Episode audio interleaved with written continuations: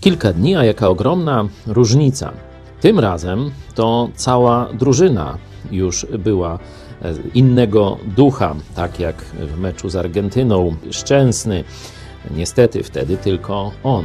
I kiedy w ten sposób wyszliście na boisko, to nawet mistrz świata prawie przez całą pierwszą połowę no, czuł przed wami respekt, to myślę, że to jest delikatnie powiedziane.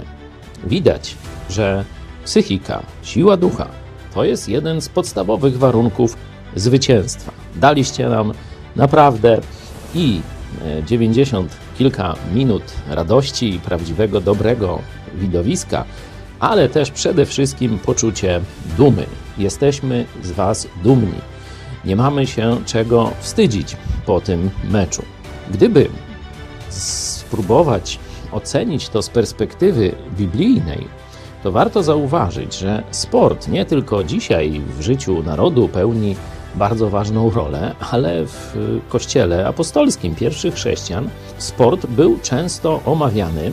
Zapewne też chrześcijanie kibicowali na różnych pojedynkach sportowych.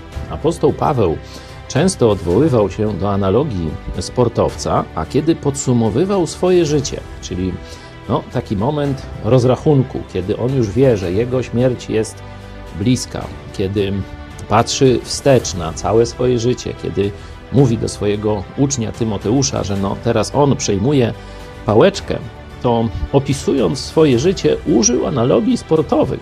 Czwarty rozdział drugiego listu do Tymoteusza, werset siódmy. Dobry bój bojowałem, biegu dokonałem, wiarę zachowałem. A teraz oczekuje mnie wieniec sprawiedliwości, który mi w owym dniu da Pan, sędzia sprawiedliwy, a nie tylko mnie, lecz i wszystkim, którzy umiłowali przyjście Jego. Dobry bój, dokonanie biegu. Bardzo, bardzo Wam dziękujemy. Będziemy to wspominać być może za jeszcze kilka lat, kiedy dorosną nam dzisiejsze wnuki czy dzieci.